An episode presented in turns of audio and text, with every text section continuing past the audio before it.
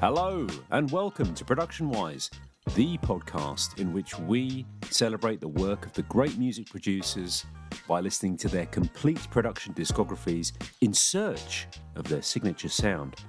I'm your host, James. I'm joined by, well, between Pony Boy and Candy Boy, we have Graham. Hello there, Graham. How are you? Hello, I'm very good, thanks. How are you? I'm good. I'm excited. I'm in an excitable, chirpy mood today, appropriately because we are going to be discussing the fine work of the sadly departed Sophie. That feels a bit uh, inadequate, a bit vague to say just Sophie, but that's who we're talking about, isn't it, Graham? Yep, yep. She she she was a legend. She was a legend. She still is, Graham. Hey, don't talk that way. She still is. She still is. Um, yes, very excited to be talking about Sophie today. Um, now, this is this is a bit of a different kettle of fish, mainly because, unfortunately, this is someone who died very young, uh, just last year at the age of 34, and it means we've got a uh, a bit of a smaller production discography than usual, but there's a huge amount that gets done there, and it's such a strong flavour um, that it was just it was just such a pleasure to delve into all this stuff. Um, I mean, who, who, who are we going to be talking about in this episode, Graham? Um, we're going to be talking, you know, mainly about Sophie's own work, but then she also did some great productions for Vince Staples, um, Liz, Let's Eat Grandma, maybe even Madonna. You know, Madonna, my favourite three syllables. Um, yeah, I mean, yeah, she, she she got around in a very short period of time. Um, we're going to get into everything we possibly can. We're going to be talking PC music. We're going to be talking bondage, I'm sure, at some points. Um, I hope you enjoy our exploration of the fine work of the wonderful Sophie.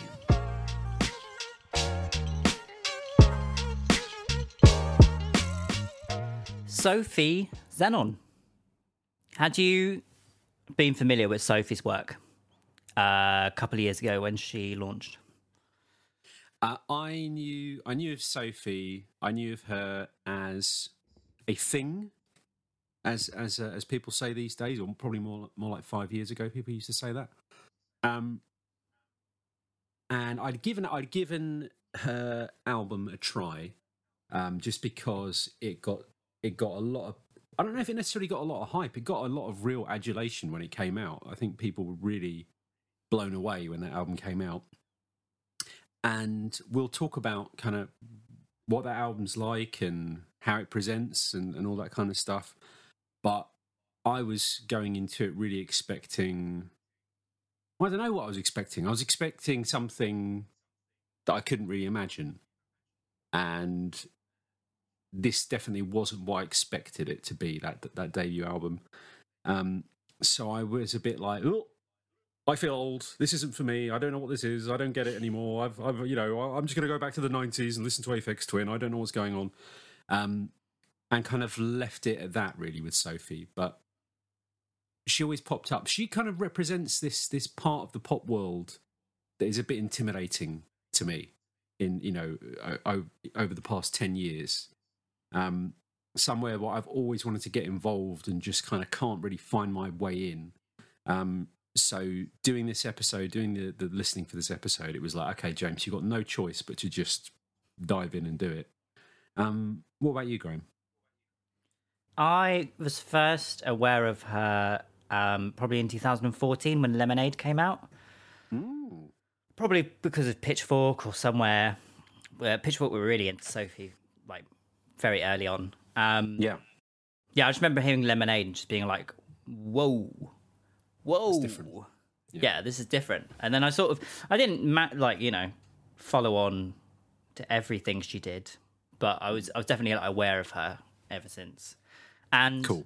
I, there was definitely a period where I tried to get into PC music, which is the genre of pop you were mentioning. Uh, and it, as soon as I started listening, I got that feeling of, wow, this I'm too old for this. Really, this is not. Yeah this is not for me. I feel like you know when when the boomers were like listening to punk rock music and they were like, ah, these kids. I was like, ah, oh, these Mate. kids and their PC music. So yeah, that's where I'm coming in from. Uh, and I would probably say again, I might be wrong about this, but this stuff generally feels. I, I would imagine you're slightly more inclined towards this stuff than I am. Yeah, I'd say so. Strange pop. Um, I'd say I'm more inclined to the pop elements, and you're probably a bit more interested in the uh, warpy. Yeah, element. Yeah, definitely the the IDM stuff. But we'll see. We'll see. I mean, is that is that what Sophie even is? I don't know. We'll find out as as, as the episode goes on. so I think the first track we're going to talk about is "Nothing More to Say." It's from the Nothing More to Say EP, released in 2013. I think a different version of the track had circulated around um, before, but this is like what you can find on official release. So there's Nothing More to Say dub, Nothing More to Say vocal edit, and then the B side is eh or e eh. it's both. Um, it's all those things. Yeah. Uh, what did you think of the dub first of all? Um, I was surprised to because obviously you know this was the first thing I listened to for for this episode. I was surprised how much of a straight up dance tune this was. Um, you know, it's it's very it's very big and very detailed and the sounds are very worked on and and nice to listen to. But really structurally it's a straight up house tune with the, the you know that's led with a big female vocal sample. Um i mean it kind of clatters around quite nicely and it's very chirpy and and just upbeat but i was expecting you know the sophie episode i thought this is going to be all about this is going to be just like a total ghost train of of just like nastiness and craziness. And for it to be such a conventional start was a big surprise to me. I don't know i mean not to, not to say that i didn't enjoy it it's a really really lovely tune. What about you graham? Yeah i'd, I'd say this is the part of dance music that i like the most. Just these okay. big warm sort of stabbing pads. Mm-hmm. um but yeah, it's it's super straightforward compared to as you go on in the discography. And I'd I'd never heard this before, so I was yeah also surprised that it was such a sort of it's a it's a nice little way to start the journey, really. Yeah, yeah, a, a, a, bit more welcoming than I was expecting. I thought the really strange thing about the Vox edit of of Nothing More to Say was that even though the original dub version, I'm saying the original, it's just it's just ahead of it in the in the track listing. I don't know if necessarily one comes before the other. Um, but the Vox version, more or less, just through changing the structure slightly and leading with that kind of whoa whoa whoa whoa vocal right at the start, it just turns it into a straight up pop song all of a sudden, rather than a dance track. You know, she just all, all she really does is is is mess around with the structure and when the sounds come in, it's not like a totally different version or a remix or anything like that. Um, or I suppose it is kind of it's like the definition of a remix. that that that second version, you know what I mean?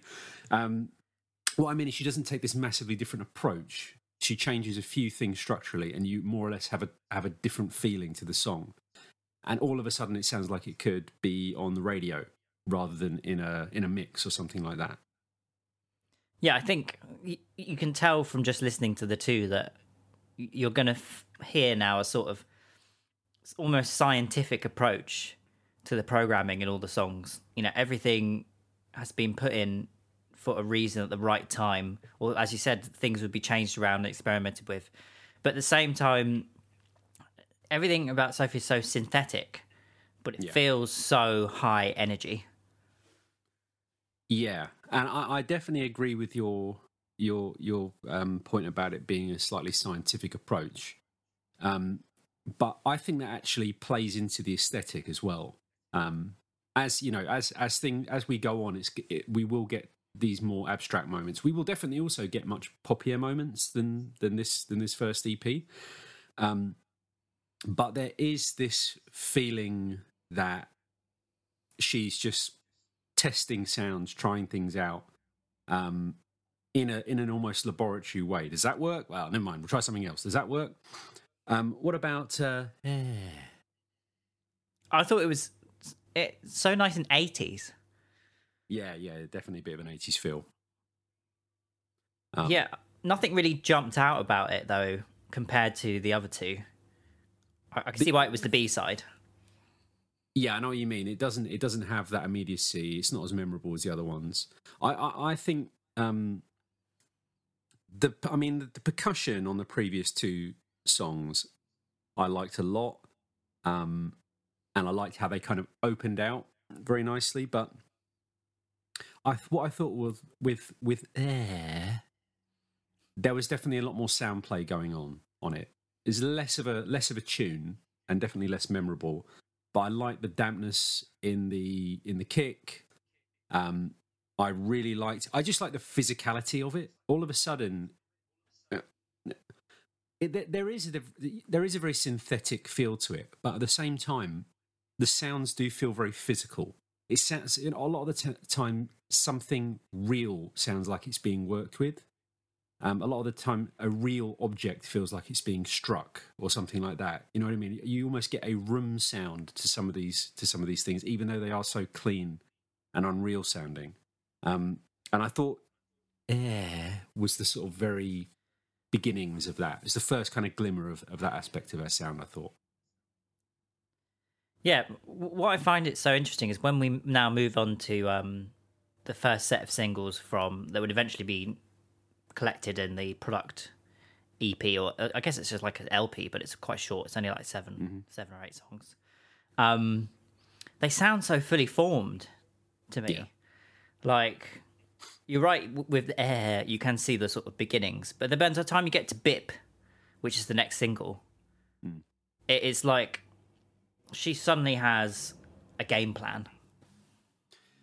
Yeah, yeah. Each each uh, each of these tracks um, and yeah, in fact, sorry, them being a, a, series of collected singles, the out the, the the covers for each of the singles is amazing. It's it's each one is a kind of bad uh, 3D uh, CG art water slide. Um, some of them look like bacon, and some of the, they're, they're just really really great. I, I I kind of when they're collected as product, it's a shame to miss that part of the artwork. Um, but yeah, each of these tracks definitely feels like a statement, or uh, maybe more. Each track feels like a concept. You know, there's there's a there's there's a specific idea and sound that's being put across with each one. Doesn't really flow like an album, and it, it definitely feels like a collection of of um of singles or at least disparate tracks. But the strange thing about Bipp, and and I I listened to them as the un- uncollected singles first, so I think I listened to them chronologically rather than in this like EP order, album order. Um, surprised how much of a an actual single Bipp is with that kind of "I can make you feel better," but it's, it's again sound, sounds better than that on the uh, on the song. Um, it's sung in in tune. But the, the the, the weird thing about that is it, there's really nothing to it. Like I think with, with, these with these tracks, the more I listen to them, I really go like, and there's there's maybe like two big ideas per song, and it doesn't really mess around with them too much. They're very clean and tight and finished. A lot of them. Yeah, there's always a, a, a really interesting balance between the two elements that she's pushing in each song, and most of them have that that sugary sort of vocal that comes in and it's I always those moments I always find this like it's like the heavens opening and you're just like oh it's, it's just like pure pop but she never lets you have it for that long. No no. Yeah I, I, we will see we do see it um pretty early on with her. And I think maybe you know she she didn't have a, a, a massively long career unfortunately. So we don't we never really got to see her grow out of some of the things that that that, that she kind of um were her go-to sounds.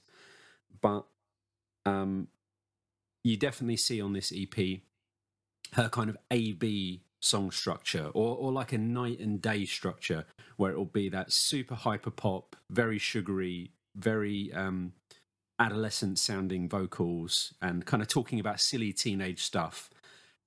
And then it kind of gets like like destroyed by this really monstrous dark sound and it and it she enjoys switching between those two different moods a lot and sometimes that might just be all the song is. It'll be like a suggestion of a vocal melody or a little or a little, you know, just a little lyric that will get its hyper pop build up and drop. then it will get smashed up, then it will go back, then it will get smashed up, and then it kind of ends with a lot of these a lot of these tracks. I mean, that makes this stuff sound a bit weaker than it is because I think the reason to turn up for this is it really is the sound and the sound play um, and the way that these textures the your ear receives them. Um, I think the best example of that is Lemonade. Um, not necessarily my favorite Sophie song, but it having those like fizzy bubble pops and then it becoming that really like scary playground trap sound coming in. This, you know, I, I was just like, okay, no, we're going to have a lot of fun with this episode. This is going to be great. Listening for this as soon as I heard Lemonade. Yeah, with, with Lemonade, I, I've always got that sort of scattered around the back of my head. It's just. Yeah. you're right about the sound design. It, it, the way those sort of like pops and things sort of bounce around in your head when you're listening, especially on headphones. Mm-hmm. I mean, her stuff on headphones sounds incredible. It, it could be the sort of clean isn't the word. It, it sort of just sounds like it's going straight into your brain. It's very direct. Yeah, it, yeah it's almost like you're kind of not hearing it. it, it you're, you're, receiving it through some other form of broadcast. Um, yeah, I know what you mean. That that like there, there, are a handful of of tracks here. The, the, I would say the most special Sophie tracks uh, uh are, are completely pulverizing and penetrating.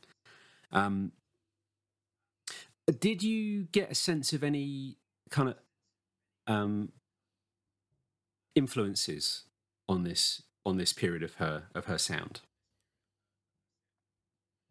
I think the only thing that comes to mind is um, Autechre. Sure. Yeah, that definitely came up a lot for me.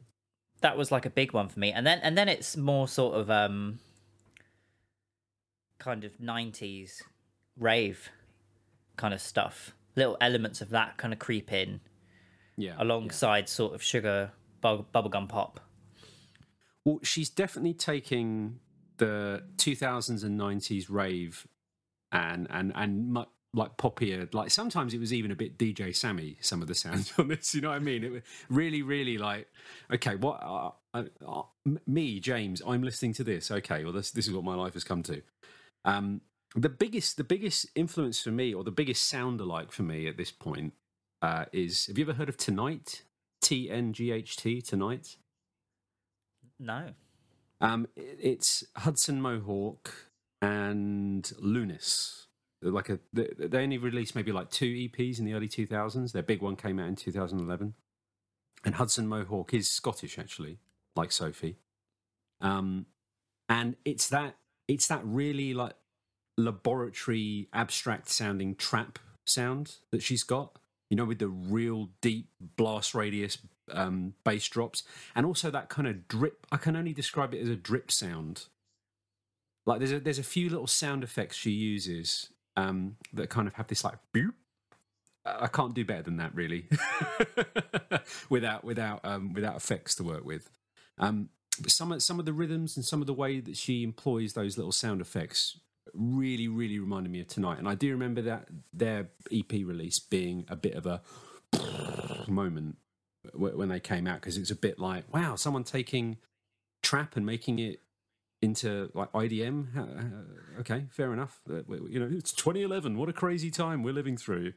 Um and I and I did kind of continue to hear their sound a little bit throughout but there are maybe my points of reference are a bit limited but there will be there's there's about like five major artists that I can hear having a big hand in her sound I might be wrong she might not care about those artists at all. Um, but at this point in her career, tonight is the biggest one. But I, I she brings something totally different because there because it's not the hip hop and the trap influence is there and it's nice and it gives her something it gives her like an alternative thing to drop into when she wants to do those big nasty as as big as possible drops um but where she really pulls from is definitely the that sh- sugary house sound, definitely. Yeah, and I, I love all the pitch shifted vocals and stuff mm-hmm, mm-hmm. that come in. Um, when you're talking about the sort of the sort of bleepy, bloopy sort of blips and it, for me, it always feels like it, you're sort of um, sh- shrunk into someone's body, like one of those movies where they're sort of going through bloodstreams and stuff. It's that kind of weird, you know, it, it's that weird sort of thing of like bodily like fluids versus all these sort of hard, cold, angular, like metal crunching drums. Definitely. And, like crashes. It's it's so weird. I love yeah, it. It's it's unpleasant, unnatural liquid meeting metal or plastic or so. The, the, the, way that she creates these weird impact textures. Sometimes it is a bit, yeah. It does make you think of. Is is she the most visual person that we've worked with? Her music is the most visual so far. Um, there, there's no difficulty in like conjuring up a place when listening to her music. This this this slightly strange, slightly scary, plasticky, metally, drippy, sticky world with no people in it. You know, it feels like. Have you ever played Portal? It feels like being stuck in Portal. Yeah, just goo flying around and different. You know, um, but this is this is the world we've come into um, at, this point. What, were there any truly special songs for you at this point uh, on this on this EP? Yeah, I think for me, uh, Vyzee. Oh yeah. You know, the bit the bit like at two minutes in. Yeah, we can jump up. We can jump up. Yes, yes. That yes. bit, you know, that is so good. Um, and then uh, love. My notes for that was scary. Yeah, my notes for that was scary, and difficult. well, that's that song in particular. That really reminded me of um, uh, Ventolin by Aphex Twin. Um, mm. That's got that real. It's just trying to give you tinnitus. Like there's nothing pleasant about that sound at all. Um, it's it's like this horrible like sci-fi mosquito just just like attacking your eardrum, and I do kind of sometimes it can be a bit much, but I do really appreciate about Sophie. She's not though she is very pop minded, she's not always trying to make it sound so nice.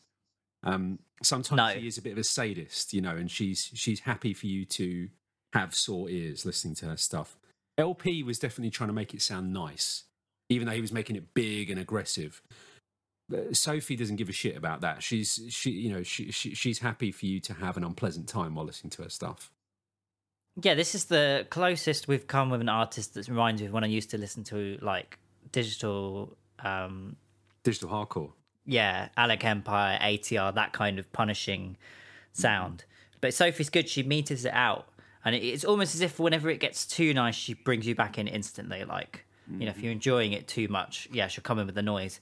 I, I thought the noise stuff was the most sort of like surprising for me. I didn't realize she was going to get so noisy with some of the tracks especially the quieter more like ambient sort of tracks. I think there was one MSM, MSM, MSM, MSM. That one was quite noisy, you know, and quite scary. A lot of the tracks are quite have a quite a sinister kind of edge creeping in. Yep, definitely, definitely. Um, yeah, it what what you what you get there as well is this kind of post post MP3 sound. You know, when you listen to a bad MP3 on on some some crappy old MP3 player that's been through it's been ripped off a CD and it's gone from your PC to someone else's to someone's you know and and it's gone to the point where it's just it's clipping and it's shrill and bits of it are all stretched out and nasty. She really plays around with those those shrill unpleasant sounds that sound like degraded mp3 um, and yeah sometimes you really appreciate it and sometimes it's like well it's you, I, I, like you, you're never kind of like i want to turn this off she doesn't push it to those no. points because what is her, her longest song is like six minutes long and um well no no no no no maybe about eight minutes long and that is actually a difficult one. We'll come on to that. Um but her longer tracks tend to be big spacious ambient tracks more than anything. She's not going to go for, on for these these long periods of really punishing noise she's it's hard to know she's because she's such a mystery and she's she's kind of so elusive. It's hard to know what her real intentions are. Um, but there's nothing subtle about this music either. No, it's it's very in your face, and it is inc- it is interesting that you know she, in this era, she like nobody knew anything about her, and I think that's what sort of propelled her sort of mythic sort of Yeah. fandom. And there was, a, I think there was one gig where she hired a drag queen to sort of mime, and then she was she pretended to be a bouncer off stage. So like there was all sort of like smoke and mirrors and stuff. Um, Okay. and yeah, I found this one of the more difficult sort of artists to sort of find any sort of concrete information. A lot of it was more sort of like people talking about her, you know, sort of little tidbits here and there, and like people talking about a lot of rumor. Yeah, yeah, yeah. Um, and I kind of, I do, I do, you know, like like with Madlib, those those are kind of my favourite artists. That's how you charm James. Just so you know. what did you think of before we move on to uh, her her debut album? Uh, what did you think of the song "Just Like We Never Said Goodbye"? I think it's the last track on the album. Yeah, I, I, I don't know because I, there there there are points in this discography where we get these like pitched up girly vocals talking about you know like childhood love and stuff like that, and I, I don't know, I don't know. I like I like the kind of I like the I like the tackiness of it. I do like that that cheapness. You know, I don't imagine the, the the person in this song describing this this nice memory is describing anything more insi- exciting than like going to some crappy fun fair or something. You know what I mean? It sounds sounds very because there's a lot of English voices in this as well. I I do kind of find that endearing. Um, but I, I, I do I do I think I like Sophie being a bit more sadistic myself. Yeah, I, I quite like. I find it quite emotional. These pitch shifted vocals, sort of early on. I don't know. There's something about it, and how thick the synth is as well. And and then there's always Oh, like yeah. a, um, there's, there's something here that sort of carries on. Is there's a nice sort of kind of quiet shimmer in the background, as if it's all it was all a dream and it's sort of ending soon. There's like a twinkling in the background, like deep in the mix, uh, which comes back in more of the sort of ambient tracks. I, I thought the synths totally dominated that that that track, and because her stuff is so big and penetrating and blaring, you can. I, started thinking, I started expecting loads of big, hard percussion hits, and it just to be all about nasty snare hits and bass bass drops and stuff. But there are a good number of tunes where, while the, while the, the rhythm is very tight, it's really led by the synths a lot of the time. Um, and the synths and the and the percussion are kind of interchangeable sometimes. Um, and it's only I think it was only because because a lot of the stuff feels so surface level. You don't kind of realize that she's playing it a bit more subtly until you listen to these tunes a few times. I found. Yeah, I think that's one of my favorite things is when she uses the synths as almost a drum beat. I just Yeah, love yeah. the it sounds like, you know, someone is really going for it live on the synth. And then if you Mm-hmm. see any of her live performances, you know, most of it is just it's just DJing. Um when it comes to like the live setting. But also I love how loud this stuff is so loud. Yeah, and it sounds best Like loud. Like it loses Yeah. a lot if you don't listen to it very loud. Um, yeah, it loses there were almost all of it really. Yeah, there there were songs I returned to where I was like, "Oh yeah, I love this tune," and I didn't have my headphones loud enough, and I was a bit like, "Oh, mine must have been in a really good mood when I listened to this." I don't know, but you just turn it up a couple of notches, and it's it just completely blows your head off. It is ama- yeah, you, you've got to listen to Sophie Loud more than anybody we've worked with so far.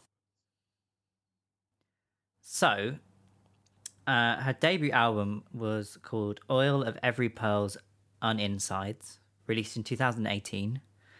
Um, and she announced it with the single It's Okay to Cry, which was a big moment for her career wise. Um, I think it was the first time she was sort of came out publicly as trans, and also the video is very much the first time you properly get a, a real good look at Sophie. It is very different.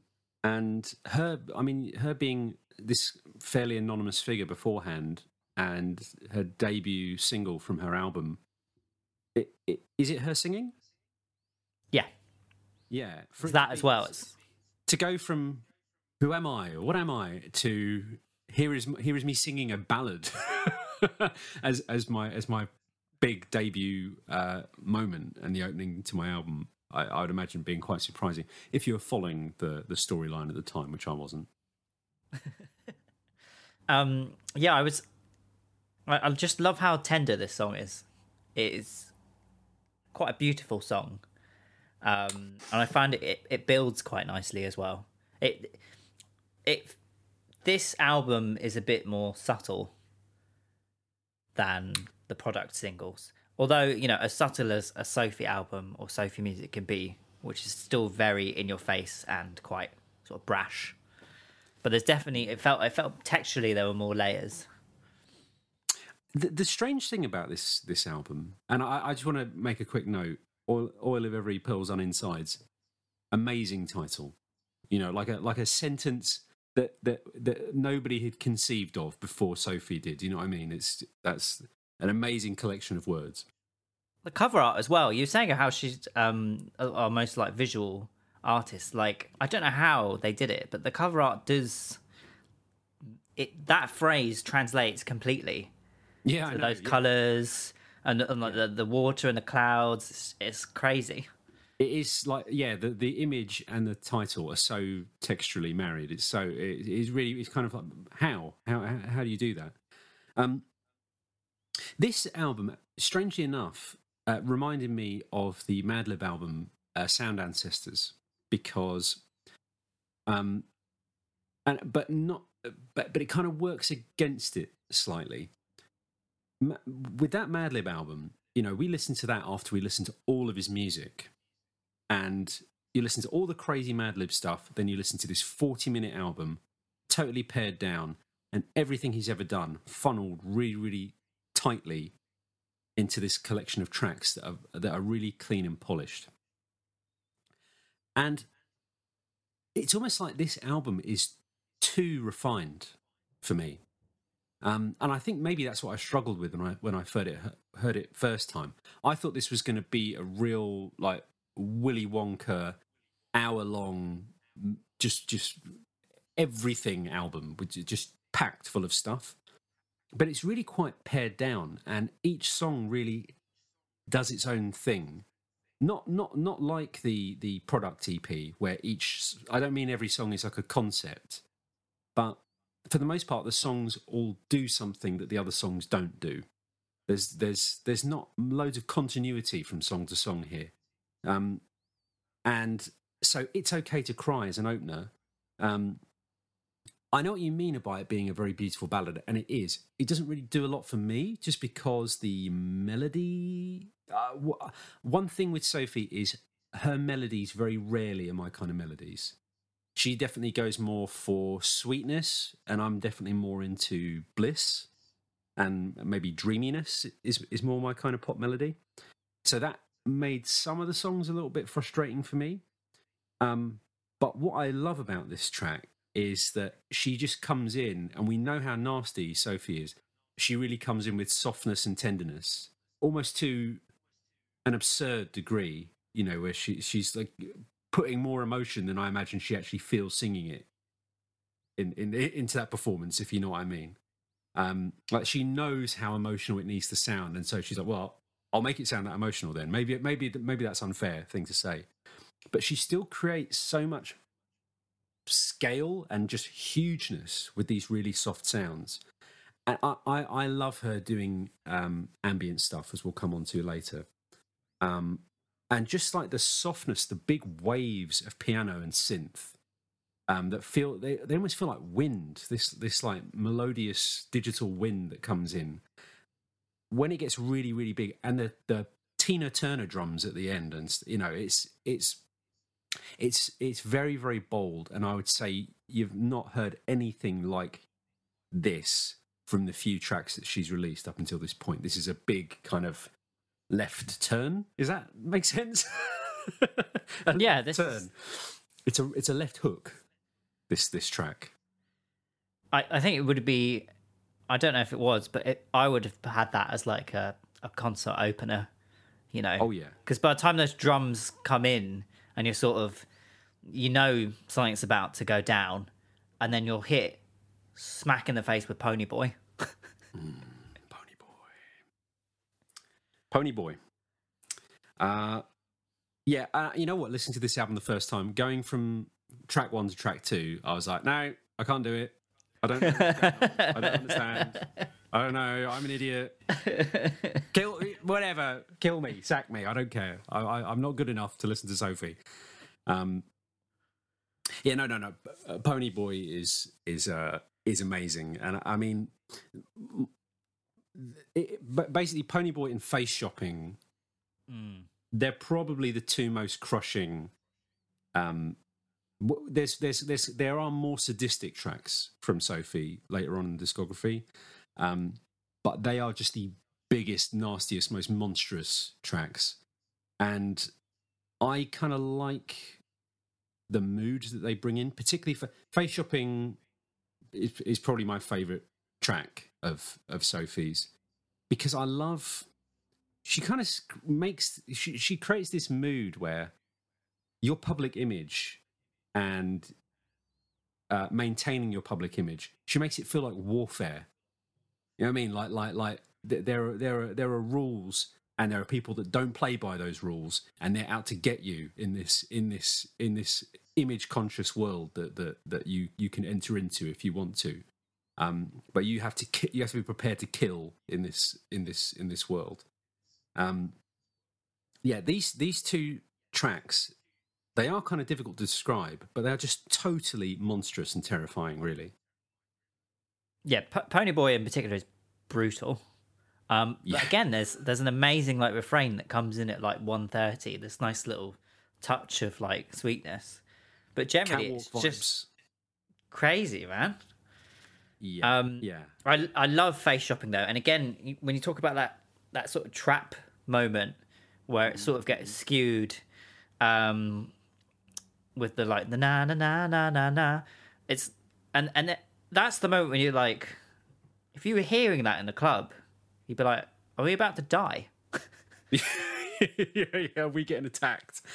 Um, for for me, the, the moment is uh, is is just the um the P that punctuates the word uh, shop. Shop.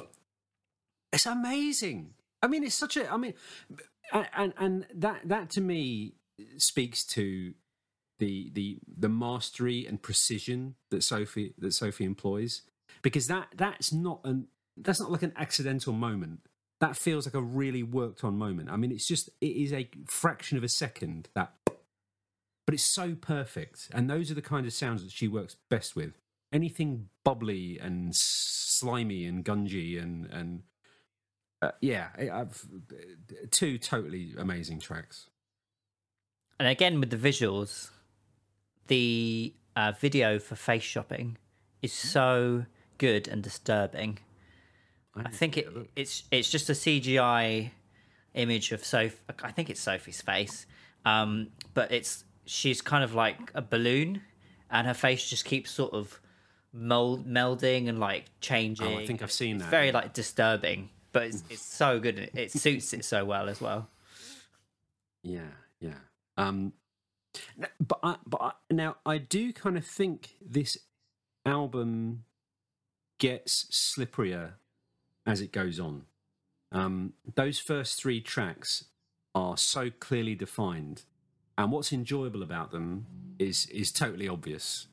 Um, but again, this song, this album isn't just this this this like crushing, destructive, crazy, maximalist, sugary, poppy mania. Each song does kind of play its own part. Um, so it's a little while before you hear that kind of sound again, and, and it kind of it changes things up a little bit. I found in the in, for the for the rest of this album, the the mood the mood changes quite a lot. Yeah, the the middle is kind of um, a bit more melancholic um, and sort of taking rave but repurposing it in a bit more like a sinister, slightly more subtle way, I guess. Yeah, that's what I thought I, about. Um, is it cold in the water? well, the the the way the tension is built in the intro, it it sets the stage for that vocal so well. The "I'm burning, I'm freezing," but and and it it kind of tricks you into thinking that it's going to turn into another ballad. Um, but the the tension that gets built to allow the the vocal to take on the drama that it does more or less goes uh, sod the vocals and and swallows them up you know it kind of they pull focus after a while um and it kind of eats itself that song a little bit i found. What did you think of there was another track um not okay. There i just noticed some there was some proper uh are you experienced prodigy 1980 1990 synths in there just and they come in very very short and sweet and i just it just like for me that makes the entire song. I i agree. That down down down down down it's um yeah it's so nasty and like again i'll talk about how refined this album is. Totally unrefined and you know i mean? It doesn't it doesn't even sound that nice. It just it just comes at the right moment. There's a few times she does that uh, where she, she kind of teases at the song really taking off into a breakbeat or into a rave moment, but it really is only just a moment. But it's so it so sticks in your head. Like yeah, it it, does make the the tune massively. I I, I loved that so much. The, um, you, know, was, you know, what was a bit odd about that as as well. It's um an, another slight influence for me, I find sometimes with with Sophie, and we'll probably see more on the remix album, is Burial. Um, again, like he he definitely pulls more from a UK garage thing. She definitely pulls more from uh, house and and and kind of sugary pop. But the the the UK garage style vocal sample, it works so well with that with that little nasty early 90s rave moment is sick. What did you think of um, Immaterial, which is the penultimate track? Ah, uh, I I, th- I thought um, I thought it was going. Well, basically, it was just a bit of a a, a crowd pleaser. I thought, um, and you do kind of hear this this sound a lot of a lot of the tracks that she does with other artists sound a lot like this. Yeah. Um, and have this have this very similar melody. Um, but I think this is one of the best sounding versions of it that she does. I kind of I don't mind her doing it so much because I know that she'll always do a twist. Um, but I, I suppose it kind of shows every now and again she demonstrates like I know how to make just a nice pop song. I know how to do that. You know, it's it's within my it's within my my my abilities to to make that kind of stuff. What did you think of it? I yeah, I thought it was kind of like pop perfection. I think it, of all her like poppy songs, I think that's probably her best. I was probably the, the peak of her pop stuff for herself. Um, and as you said, probably probably the best pop stuff that she's produced or collaborated with other artists. You're right. It, there is a through line between that and some of the other songs she's worked on. Yeah, I mean, maybe it's kind of calling out for a vocal, um, but you kind of you do get this song with a vocal about eight times with with various people. But maybe yeah, maybe this is the best straight up instrumental she does like this. Um, maybe maybe maybe we'll close up on this track. Maybe not. But what about uh, whole new world, pretend world? Mm, mm, mm, yeah, that's it's kind, that's her her longest song, isn't it? Yeah, it's yeah. like near, it's nine minutes. For me, this is the most punishing of of her tracks. Like there there are definitely noisier and nastier and shriller moments, um, but the main synth riff on this when you t- when you talk about it, it it's just directly to the brain it's the most penetrating one of the most penetrating synth sounds I think I've ever heard, and it and it, it you it, it, just goes on and on and on and on and on, and it really really punishes you. Um, and it, what I like about it as well is you you get a proper Aphex Twin style glitchy breakdown halfway through the track, but she kind of does it in the Sophie style, where it is that degraded MP3 style. Richard James is definitely he is he is kind of nasty and punishing, but he still kind of makes it sound a bit a bit lush and a bit pleasant and a bit cool. Um, but yeah, again, you get to see even on her album, Sophie still wants to make it a bit unpleasant. She's happy to do that. So this is her only album. And it is, like I've said, it's very pared down. It's about 40 minutes. Uh, she's on the cover. The artwork is amazing. Does it work as an album? Does it work? Does it represent Sophie very well? Do you think it could have been used better? Uh, do you think this was an opportunity that could have been seized better?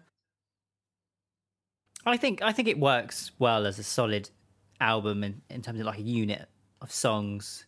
There isn't a massive, you know, through line between all of them, but it feels more complete than the product. You know, it doesn't feel like a bunch of singles, especially with the way it's ordered and sort of the way it goes through. Um, but I do think it, it when you're listening to it, you can feel that it's just it's the start of something that unfortunately never really got finished, and that it would have gone on to be like I imagine her second album would have been amazing. yeah, yeah. Um, I do, I do, uh, I do, I do think it is a very good album. I think it's that it's so pared down and almost tasteful. You know what I mean? It is, it is quite, it is quite carefully put together. It's a very carefully put together album, and she doesn't just go mad and do everything she possibly can. She does try and make these tracks hold their weight um, and and and have a have a purpose. And for that reason, it's a bit like it's a bit of a head scratcher for me. This album of hers, it's a bit like what a, what a strange statement to make. I do find it to be a very odd album. That it's so refined and and and and careful. It's just a bit of a conundrum to me. I don't know why. Based on that, then, um, what did you think of her remix album, which she released uh, the year after? Uh, I think it's called Non-Stop Remix Album. Because when you look at that, that is a that looks like a case of Sophie just going for it and putting uh, whatever you know. That is definitely you could definitely couldn't call that that album the remix album refined. I don't. what do you think? I thought of this album. I think you liked it. I liked it a lot. I liked it a lot. Uh, yeah, I really, really like this. Um, and I mean, we'll kind of get onto the sound in a minute, but what I what I like about this um, oil of every pearl's Un-Insides general project, the, the the, the two things together, is it, it, it did it does kind of make me think of that album differently. Um, I, I maybe wouldn't have thought of it as unrefined, as, as very refined the first time I listened to it. But hearing it exploded out like this on this album, it you I really got the impression that she arrived at those elements of those songs, and that's why it's such a a finite tight thing. Because this album gives the impression that loads of other stuff went on around it. It kind of in the same way with that Madlib album, you go, there's a whole career crystallized down into this, and it and it takes 25 years of making mad stuff to get to this point. I, it felt like a mini version of, of that this this remix album and this this main album. Um, but yeah, I can't. I thought this album was a was a total opus. This remix album. Um, it helped a lot that it was a that it was a mix, and the songs really flowed so well. Um, so it t- it kind of takes the pressure off each song because you know that they're just there's a there there there a moment in this long mix. What is it? It's more than two hours, isn't it? It's about two hours and ten or fifteen minutes, isn't it? This yeah, this, uh, yeah. this album. It's really big, but I didn't feel it to me uh, at all. It just it flew by for me. I found it totally thrilling. Um, but just just that there's a little bit of pressure taken off each song because it's such a vast thing and there's so many tracks. You just that that sense of fun and spontaneity really really worked for me. How, how, did you feel with the remix album, Graham? Uh, I found it more difficult to kind of uh, get to grips with, just because it is so expansive. Yeah. Um, I, I did like it, but I feel like even with two or three lessons, I still haven't really cracked it.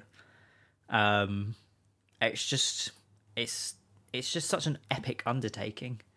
Also, I just love how there's so many songs that like are completely changed that they've got new names and things and stuff like that, or you know, it, yeah, I do I do like the sort of crazy sort of difficultness of it.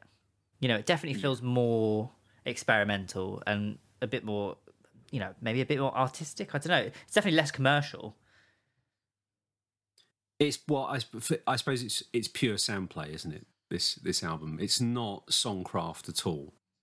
Um, that's that's you know what I mean. It's those it's those two sides.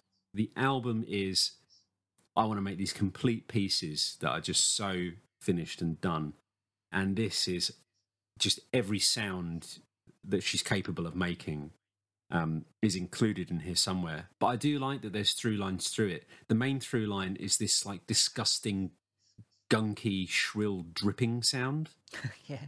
The sound play on that is amazing, but you keep you almost start to find that sound to be comforting as as the album goes on because you just feel like feeling that through line and, and, and feeling like you've got a route through this album is like, okay, I'm all right. I'm okay. I'm not lost. I'm okay. I know what's going on. I remember, I remember back then. I remember XTC Acid. Um, but I've, just like the variety of drum sounds, the, the, the variety of synth tones, the monster voices, the layers, the shrill moments. I, I, I just, I just thought this album was was for for me, honestly, you know, I don't want to sound like Mister. I can listen to loads of difficult music because it's not true. Um, but for me, this this album was just like a total pleasure. I loved it. It felt like a, it felt like a, a, a massive treat to listen to this two hours of, of, of total madness. I did um I did think that some of the dancier songs as well. It's interesting that you you've got some pure sort of club moments in here that were missing from the album. True, true. Yeah, um, yeah. Again, it, it being that pared down, um, those moments really had to had to count on the album. But there's there's room to indulge and and just like get get into a little bit. It's surprising how because rhythmically her her stuff is so is so tight and and mechanized a lot of the time not her textures necessarily, but you know she's always so like rigid and punchy with every single rhythm. She does kind of loosen up a little bit on some of these um, some of these tunes. I think I thought particularly on Face Shopping, she didn't even change the name of that. She just called it Face Shopping again. Um, I, I just I just I just loved how how off the beat it kept going. Um, yeah. I've, did you have like because I, I've definitely felt like this album had phases and and again it, for me is very very visual it had different places um, as it went on i could really really see this album um, did you have sections of this album moods that, that you liked better than others i i love the ending the infatuation sort of suites i think are incredible amazing serious. I, I, I think I'm with you. As much as I liked the the harder, noisier stuff, I thought the the ambient stretch was just. She's really good at that stuff. Yeah, that it's a real shame that we, you know, you didn't really get much ambient from her in her career. You know, um, I, I would have loved to have heard an entire, you know, hour ambient album. You know, I'm sure Please. she would have made one at some point. Um, yeah, yeah. I, I'm I hoping that... it just exists and I can listen to it one day. Like, yeah, I thought the ending was really strong. Oh yeah, I mean, it, it, it the she because what the reason she I, I think that the the difference because uh, I do like you know I like ambient music as much as the next man Graham, um, but I, I, thought her approach to it is so interesting because there is a real sense of structure and story, um, and you you you kind of find yourself wondering what is this sound made of? Am I listening to a voice? Am I listening to an instrument? Am I listening to percussion? because you're just you know you're listening like I said this kind of you're just listening to this digital wind a lot of the time, or like it sounds like light or, or something like that. Um, but you you really feel a sense of progression through these ambient pieces, and they're not long. You know, when I say an ambient section or whatever, it's not like it's an hour of the album or, or even like 20 minutes of the album. It's it's it, again, it's pretty tight, and the tracks are only yes. a few minutes at a time. Yeah, it's about 15 minutes. It's not. I mean, for an ambient, like most ambient songs are about 15 minutes, let alone yeah, five yeah, tracks. Yeah. Um, but yeah, I mean, it's kind of it's kind of so vast, and there's so there's so many different dance genres and textures touched upon. Everything kind of gets its moment. Everything gets referenced, or there'll be a little moment where this little style of pop is tried, or this this this kind of there'll be like a little hyperdub hyperdub moment, or a Brainfeeder moment, or a really burial sounding thing, or a really warp record sounding thing it, the, so so you can just you can you can start anywhere and explore as much as you want on this album. Um, yeah, it was a, for, for me. It was just like a total playground. I loved it. I d- even though I feel like I still haven't really got it yet. Mm. For me, it did sound like the most complete remix album I've ever heard. Mainly because I guess remix remix albums normally are just loads of different sort of artists doing remixes, aren't they? Or yeah. Or even like alternate versions of albums are never that interesting. Mm. But this is truly. I I did feel that this was on.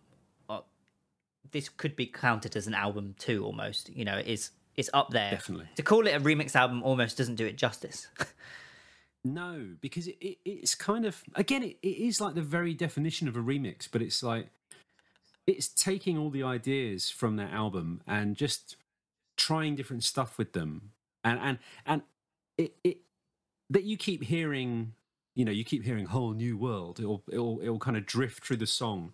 Or um you'll you'll hear a lot of the um of the vocal line on uh, is it cold in the water you hear that in so many different contexts um and it and it, it kind of it almost like pays homage to itself you know what I mean? It makes it makes those moments and those choices on the album feel stronger and more deliberate. And and they really they really really anchor you. It's I, again, am, am, I just describing all remix albums when I say that? But um, no, I don't think so.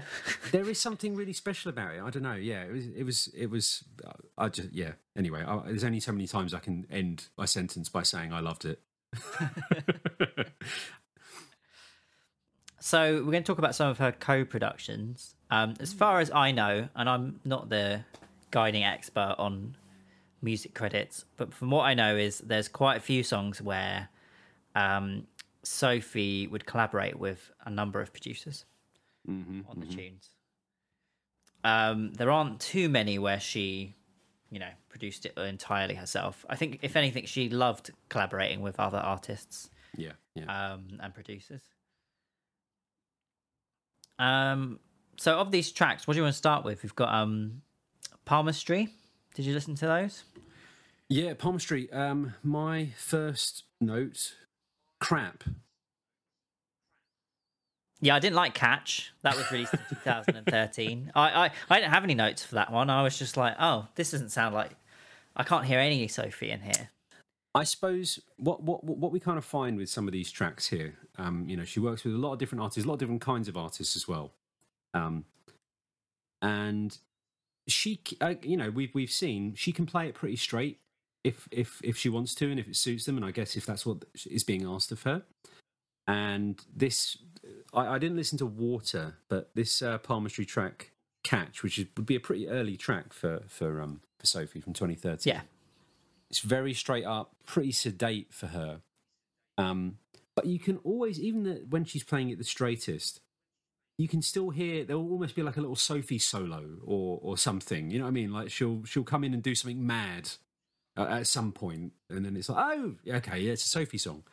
And I thought on on this uh, on this uh, this so-called catch song, Graham, um, it was there was this kind of like rubbing, shuffling percussion thing, like very very quietly in the background, kind of rubbing around, like it's in this pretty dull song, there's this feeling that it's hyperventilating a little bit, like it's a bit stifled. Um, it, that was with some of these songs. That was the only pleasure to be had. Was like, where's Sophie? Where is she? Is she in there? I know she's going to pop up any minute. I know it. I think um, when we do the playlist, uh, you'll find it interesting listening to Water because that's obviously quite a few years later. By the point that it's 2019, so Sophie's more you know established by that point, and there's a really interesting ambient breakdown like in the middle of the song. It doesn't go on for long, but that that's whereas in that part of that song, I was like, oh, that's the Sophie bit. Yeah, I yeah, can yeah. clearly hear. As you said, I spent most of these songs, you know, other than the ones that I really liked. Some of the other ones, I was like, yeah, where can I hear her sound? I was surprised with most of them. I could find, you know, pinpoint the Sophie sound. Yeah. Um, QT, hey QT. Before we go to the big guns, did you listen to QT? Yeah, I did. Um, I, I, suppose what I kind of appreciate appreciated about some of these artists that maybe I hadn't heard of before um, was that they were willing to submit to Sophie's sound a little bit. Um, you know, I don't know if QT sounds like this on every track with this really silly, like pitched up little girl's voice. Um, but they kind of go like, "Well, look, look I'm when you know when in Rome, I will I will let Sophie do whatever she wants with my voice and and make it sound completely not like me. Um, other than that, not not a lot to say about QT really. Um, I just remember listening to this song when I did try and get into PC music, mm. and I think QT is it is you know this kind of thing. Um, I feel like QT was a co-production with A. G. Cook or Danny Harle. Let me just have a rings a bell. A. G. Cook. So A. G. Cook is the sort of PC music. He kind of started it off. Yeah, yeah, yeah. He still kind of has ownership of it. Um, it's like started off in London, um, and he just chance met Sophie, and they knew they heard each other's music, and they've collaborated on quite a few things. Um, and yeah, I just I love the sugary poppiness of okay. this. Okay. Um, but it's interesting you know, some of these artists, you, you're never ever listening to them again because they're so sort of kind of underground. Mm. They would only really pop up on something like this. Very ephemeral. You know, it is that real 2000s, uh, uh, 2010s stuff, kind of like uh, time just made mincemeat of these of some of these people. I think. Now, in complete, you know, the other end of the spectrum, I remember there was a lot of press about this. Uh, Madonna got Sophie to work with her in uh, 2015, and Sophie worked on "Bitch I'm Madonna" with uh, Diplo. Mm. Did you had you heard this at the time? I mean, it features a rap with uh, Nicki Minaj. Yeah, I no, I didn't know about this at the time, and it's interesting that it's a co-production with Diplo. I didn't know that, and it kind of makes this song make a bit more sense. Um, for a song called "Bitch I'm Madonna," it should be a bit better than it is for me. But again, I did appreciate that Madonna kind of gave herself up to it. You know, she, she really, really dumb lyrics. I mean, she's talking a load of rubbish. How old was she? She's like sixty when she made this song. Um, but she's not other than you know other than it's her saying bitch i'm madonna i'm i'm i'm great she's not really the focus of this song. It really is all about. For, well, for me, it was all about Sophie. I think Diplo brings in this slightly dated, lame sounding, almost dubstep sort of squadgy bass line is is is the main hook. Um, but I loved I loved all the Sophie madness all over this, and I loved how how it went um, half time into that more early trappy, super doomy boomy speed for Nicki Minaj's verse. Um, that was I thought that was a really great moment. Um, but I, I, I appreciated how how fun and all about Sophie this track was. Yeah, I remember loving this at the time. Cool. Um, it's interesting when like lyrically, I think the song's written by five people, six including Madonna herself. Like, there's so many people to write such a ridiculous song. Um, word each. Yeah, but I do feel like Diplo's bit is kind of the ultimate anti-drop. Yeah. kind of- it- and Sophie's bit is so good at leading you into, Mm-hmm. you know, those pitch the, everything. The energy comes up, and it's you know I love it. And then it just go, it goes into this like wet fart, and it's almost like I kind of like it. It does fit in with Sophie's whole thing that she does and her stuff of like, you know, you're expecting it to be the biggest drop in the world, Mm. and it's it's completely it's not what you're thinking at all. You know, it It's just so- kind of suit her stuff. Are you saying it's so bad and disappointing it's art? Yeah, the middle bit. every every time the every time it's all wow wow wow wow wow. Yeah. Oh dear. Yeah, that's not. Yeah, that's not. A yeah. It's bit. so bad. It's so bad. It's good. But that's that. Isn't that? Is that not 2010's pop all over? You know, being so reliant on these builds and drops and builds and drops. It's Yeah. like how. Well, we got to drop to something. We might as well drop to some crappy Diplo dubstep, 2009 sounding. you know. I Shame. think that will be the last time Madonna has a, a you know slightly relevant single. That'll be her last big single. You know, I don't think she's hadn't hasn't had one since. I don't think and she probably won't. Mm-hmm. Um, it's interesting that her career kind of gets capped with that. Fair enough. Worst ways to go out. Um, so next, I want to talk about my favorite artist in the world, Cool. Charlotte Aitchison, otherwise known as Charli XCX.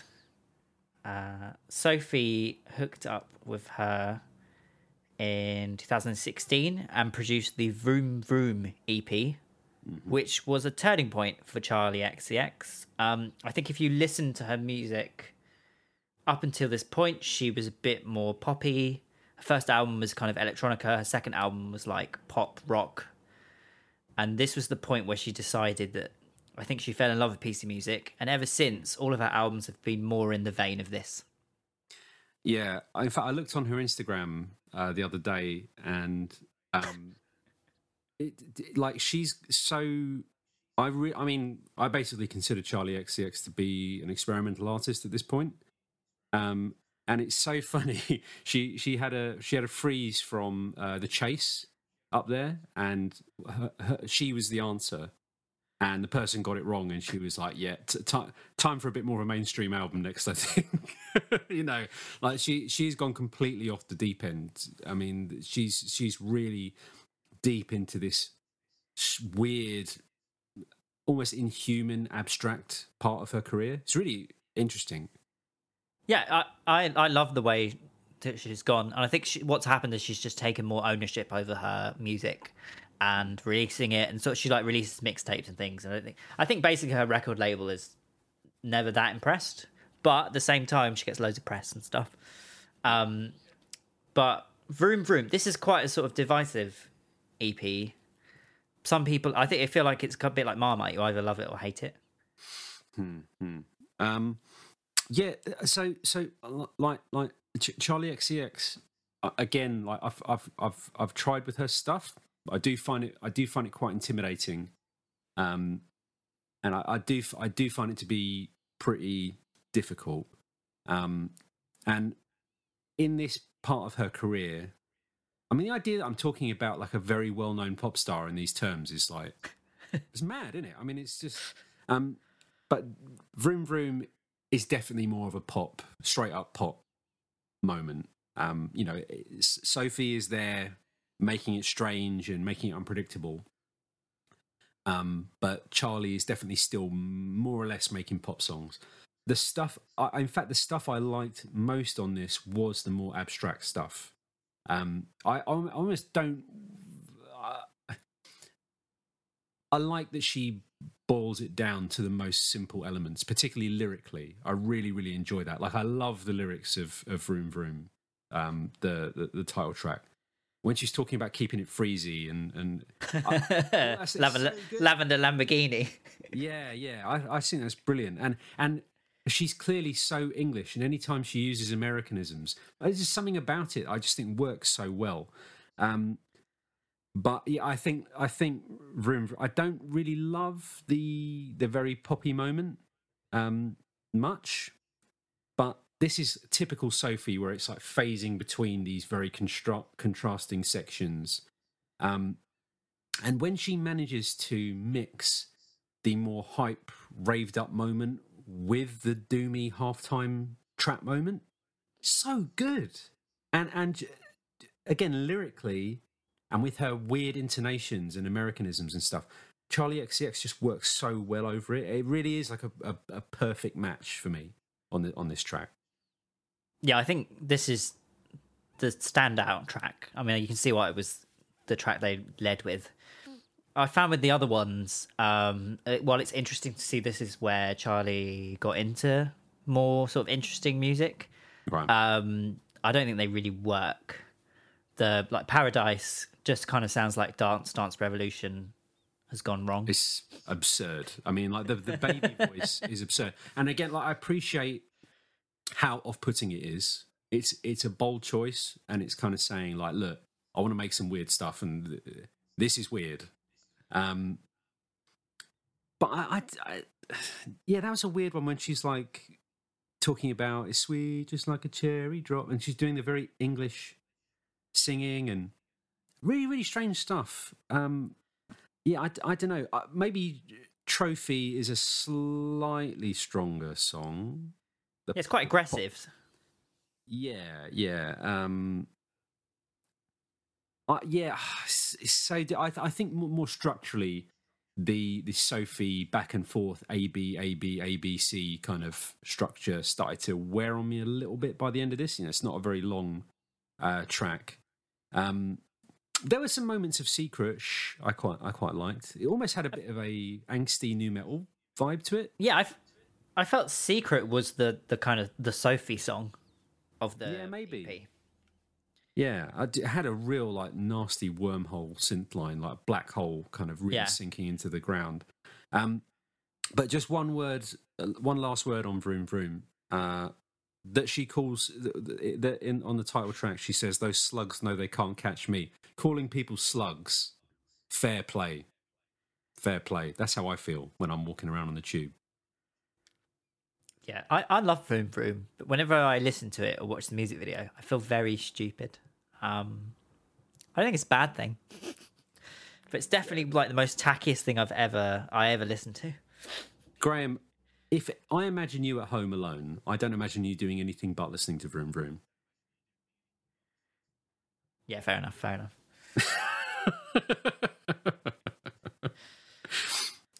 what I find interesting though is when uh, we move on from this EP. Uh, she works with Sophie a couple of times, um, but it's generally you know one or two tracks per album, album or mixtape, whichever they are. Mm-hmm. Um, it all gets a bit poppier. So Vroom Vroom was very sort of that EP was quite experimental and her trying, but then and then so but then when she works with Sophie with the poppy stuff, like with Roll with Me and Lip Gloss, from her um, 2017 mixtape, Number One Angel. Yeah, I, I, think it works really well. I think it works a lot better than Vroom Vroom. And also, she isn't doing too many of the weird sort of Americanisms. She's got to the point where I think she's living. I think maybe in Vroom Vroom she was living in London. And I think at this point in her career now, she's been living in America for a couple of years. You know, she'd moved to America. And so it doesn't sound as sort of weird. Sure, sure. But I love, I love how weird it is. But I, I, I know what you mean. It's a bit, bit more natural and a bit less put on. Yeah. At this point, um, I'll take. I'll. T- I mean, I did think roll with me. I loved that um, Sophie used the um, the very 2000s drum and bass style, like so so pendulum and like a prodigy on that uh, Invaders Must Die album. There's that there's that really specific snare sound that you hear on those 2000s drum and bass songs, but it's the nicest I've ever heard it. Like she, I, I, I hate that sound, and she gave it so much nice softness and texture in the in the yeah. in the snare rushes at the end. It's so cool. Um, but lip gloss I wrote in caps the craziest, most penetrating synth. Like the the the, the synth at the beginning is amazing.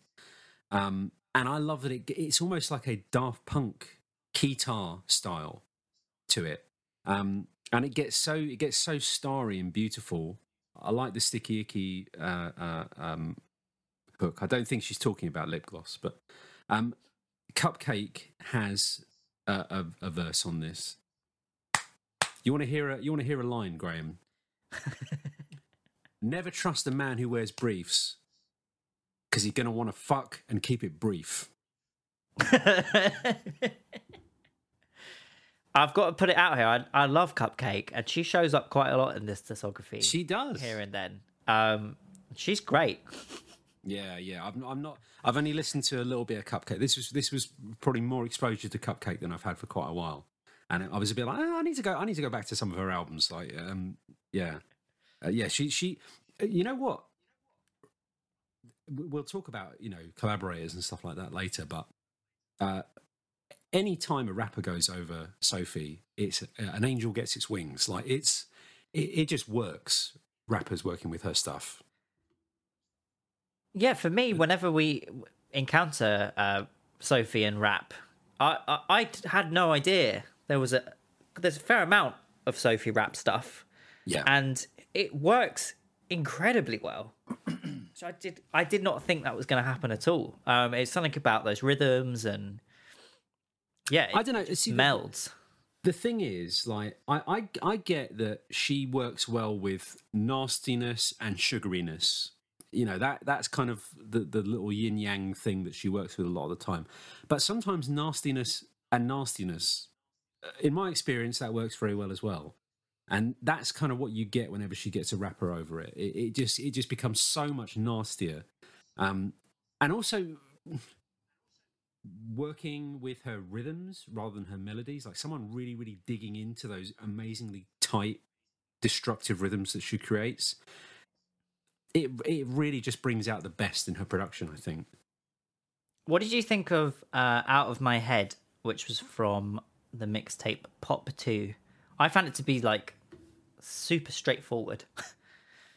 yeah, yeah. Um, a bit, a little bit deja vu by this point. You know, it's you can kind of say, you know, what I would say about this is the same as what I would say about her work with Namie Amuro and QT and uh, uh, or whoever we're going to talk about later. Like, it's a bit, it's it's that real. Um, there is one song where I thought it worked really well, and we'll, we'll come into it in a little bit, but it's that very Katy Perry, um, California Girls Mm, yeah. Mm, mm, you kind of, it's a bit like you're just hearing that melody a lot um, with with some of these collaborations, and it it kind of has worn out.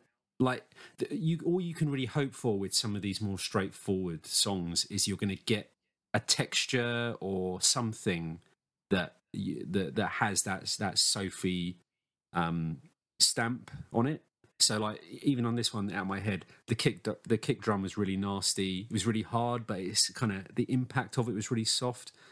But it's just not a lot to get uh, invested in. It's not bad stuff, but you, you, really want you really want something to, to to grip onto with these with these tracks. You want you want a bit of you want a bit of ear candy and and a bit of sound play, and you you're just not not getting that. You're just getting like, oh, it's so great that you're whatever this this this like pop star who like has no interest in making pop or something. You know what I mean? I don't. I, I, a lot of these people, I don't know really what they're, they're going for. I don't really understand them. I'm um, I'm 33, Graham. What I want you know. One song I do quite like uh, is the last track Sophie co-produced uh, for Charli, and that's "Girls Night Out," which was a non-album track. Um, I I like the fact that I think it's the last song that Charli sort of sang almost outright. Like she has autotune by this point on every song. Mm-hmm. Um, I think she's sort of got scared to a point of being able to sing without autotune. But this is the last time she's really sort of blasting out a sort of tune. right. Okay. Okay. I don't think I found uh, Girls' Night Out unfortunately. I think I think I missed it on my on my uh, on my travels through Sophie's discography. Um, I'd say that's, that's a shame. One, it sounds good. Yeah, it's one for the playlist. It's it's kind of a cheesy, naughties, mm. girls aloudi kind of, but with that oh, cool ra- those, but again with those '90s rave stabs just coming in and giving it that edge. Yeah, um, yeah, I do like I do like Charli with the with the uh, with the auto tune though. She she knows how to use it. Yeah, she does it well. Um, but no, no. I'll, when when we come to the playlist, I'll give Girls Night Out a go. Be nice to hear a straight up pop tune. Did you listen to any of the Cashmere Cat stuff? Uh, I did, but it didn't really make much of a. I, I, I said for for Love Incredible, I wrote meh, which is not a word I use lightly. Uh, almost a change of pace. Yeah, I, I found it more interesting in Love Incredible that that was um, Camila Cabello who was in Fifth Harmony. It was like the first song she released after leaving this America's biggest girl band at that point. And I was like, oh, why why is she on this song? It, it's it gets a bit weird near the end. It gets a bit more um, Sophie near the end. And it's just, yeah, yeah. I don't really understand why these three people are making this song together. well, that's where the almost the change of pace came in. I think was was was the slightly more yeah jumped up bit at the end. Um, but I suppose yeah, with with this with this stuff, do, do you think it reflects on Sophie? I mean, do you think it really says much about Sophie? These these very dun dun dun dun dun dun kind of tunes that you're getting. It's hard to tell because they because they're co-productions. You know, I don't, I don't. I think she's putting in some interesting bits. You know, yeah. in the song, but I don't think it's not the same as you know when we're talking about stuff that she's produced outright. You know. Yeah. Yeah. You um, get a moment, a little flavor, a little bit of vocal processing, or some of those some of those degraded MP3 sounds, or yeah, a little bit of a rave moment might pop up. But for the most part, you can tell uh, this is the song, and uh, what's she going to do with it? Is she going to have like demon voices bubbling up out of it, or what? She, she you know, it's, it's, it's like I can I can either make the the song can either stay boring or I can completely ruin it with you know what I mean. Just, with some of these tracks, she doesn't really have much choice. I I, I feel like you know maybe you know I'm making her sound like this massively discerning person who's so above the music that she's making with people. I, I very much doubt she felt like that. Um, but sometimes it's a bit like you know what you know. You've heard what Sophie's capable of, and you you're hearing this, and the two things are pretty far apart.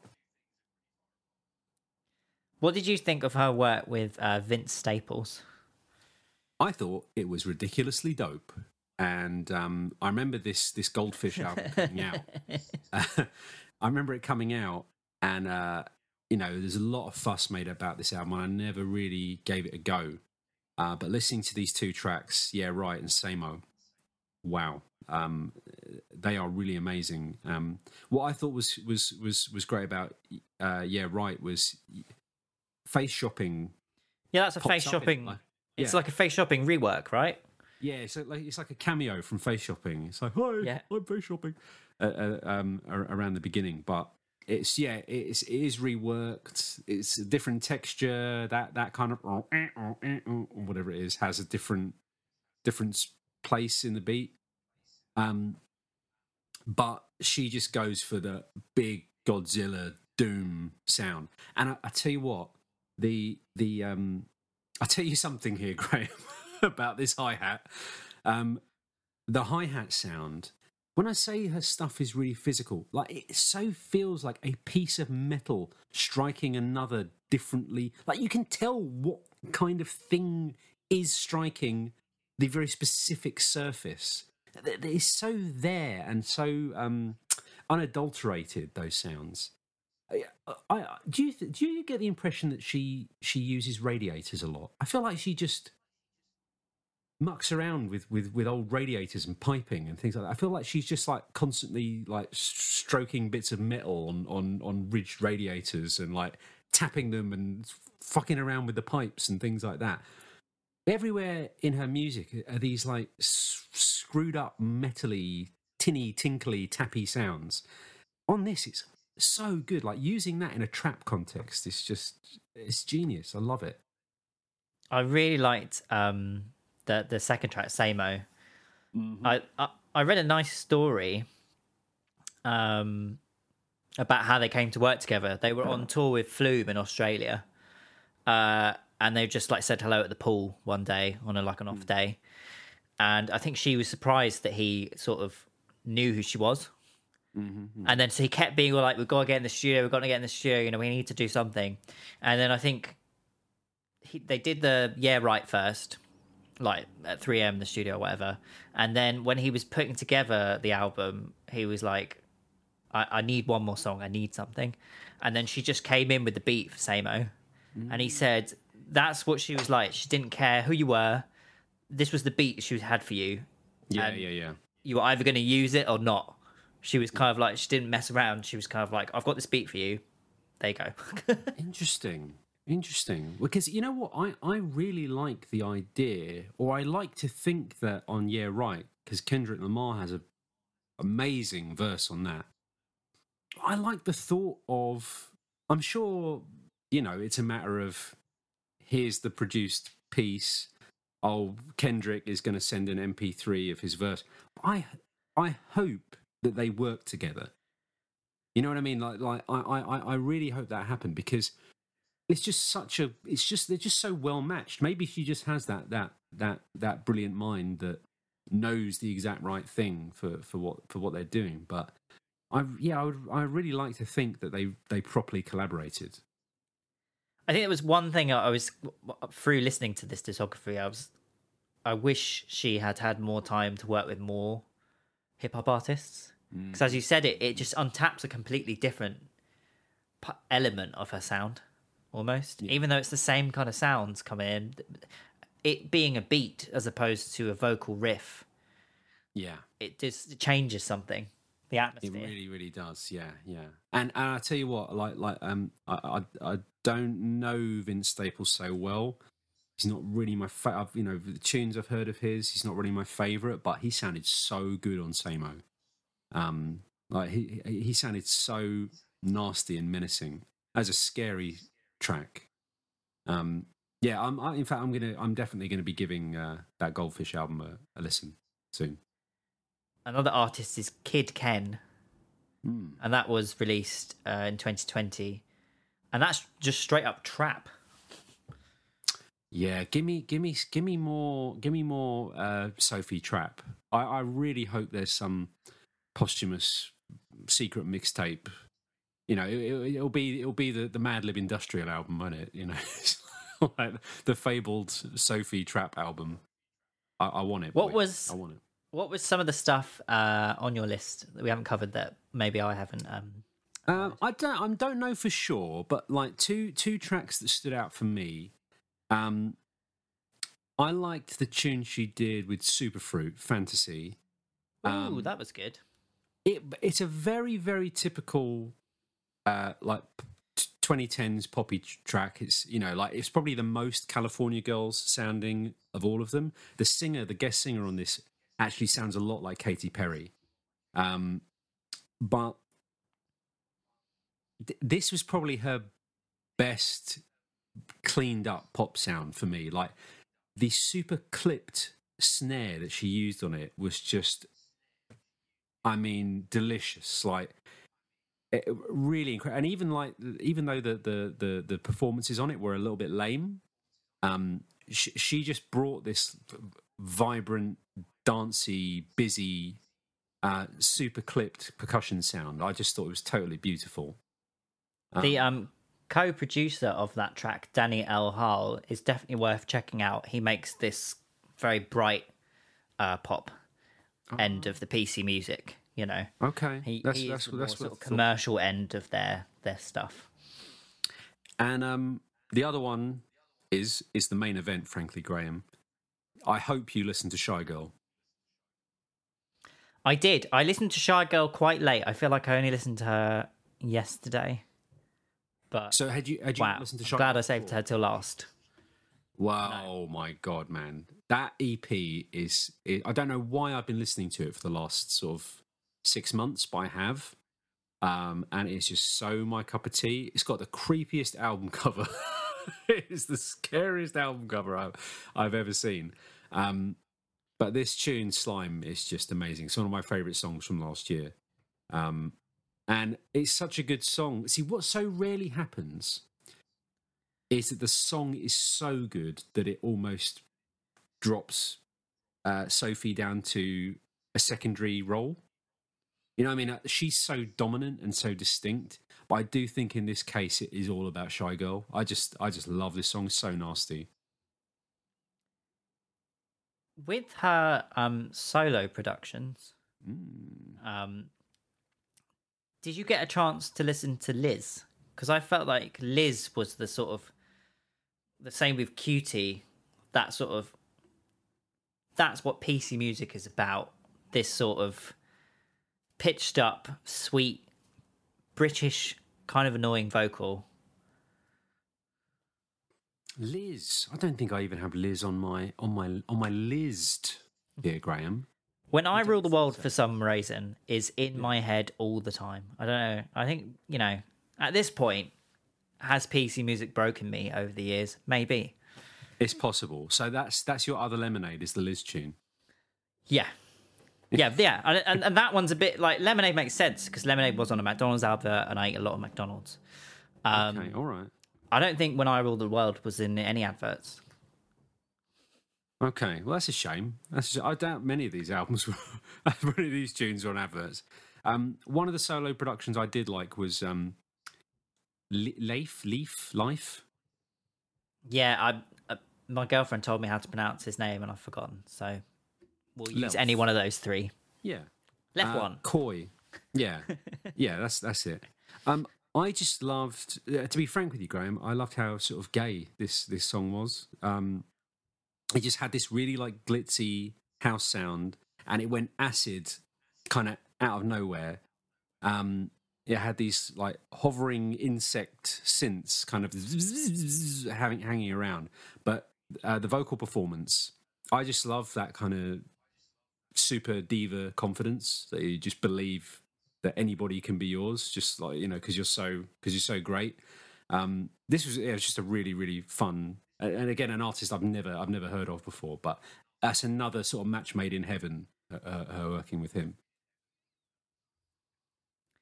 Yeah, he's he's an incredible uh, queer rapper, and I think he wrote a song that Macklemore ripped off oh. for Macklemore's big tune about I'm gonna blah, blah, blah, that song.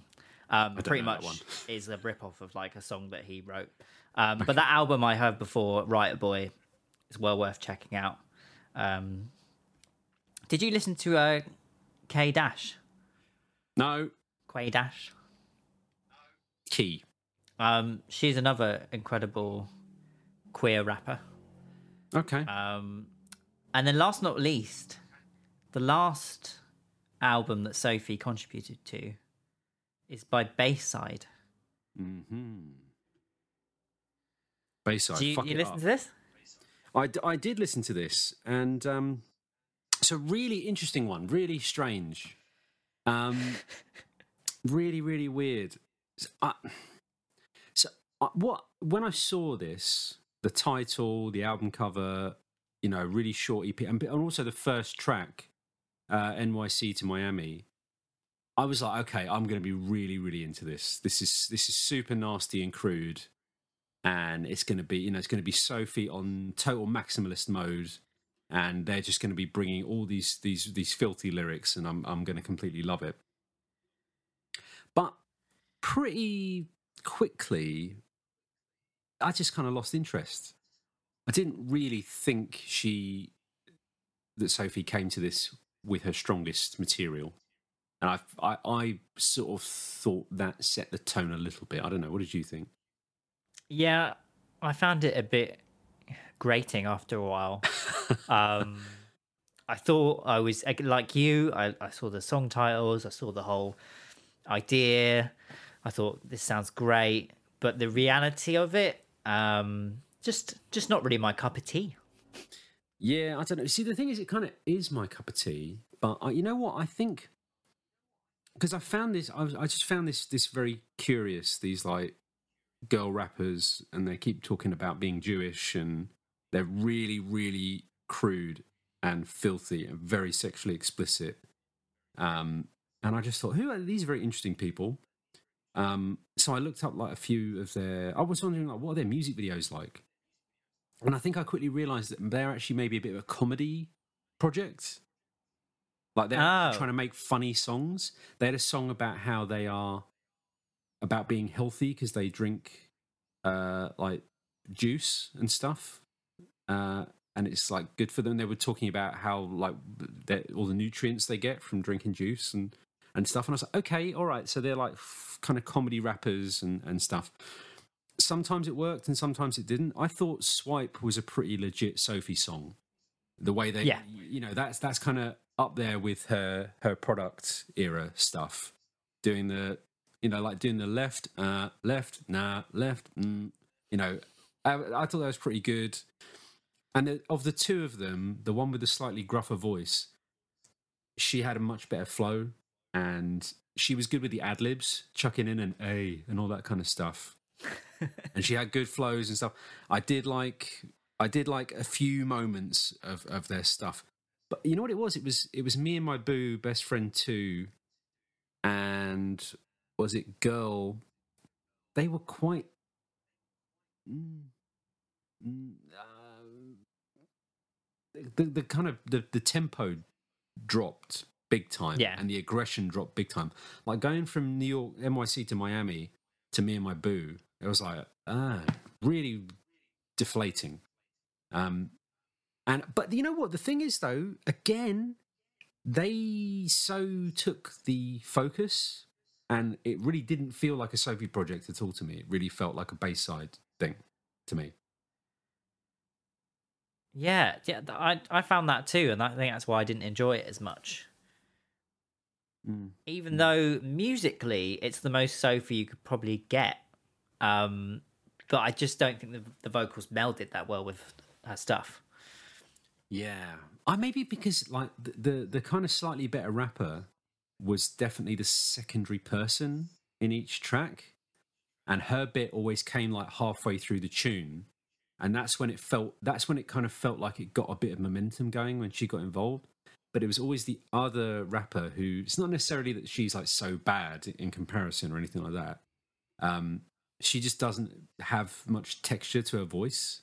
So these songs would always start a bit like you want them to. I just wanted this to be nastier,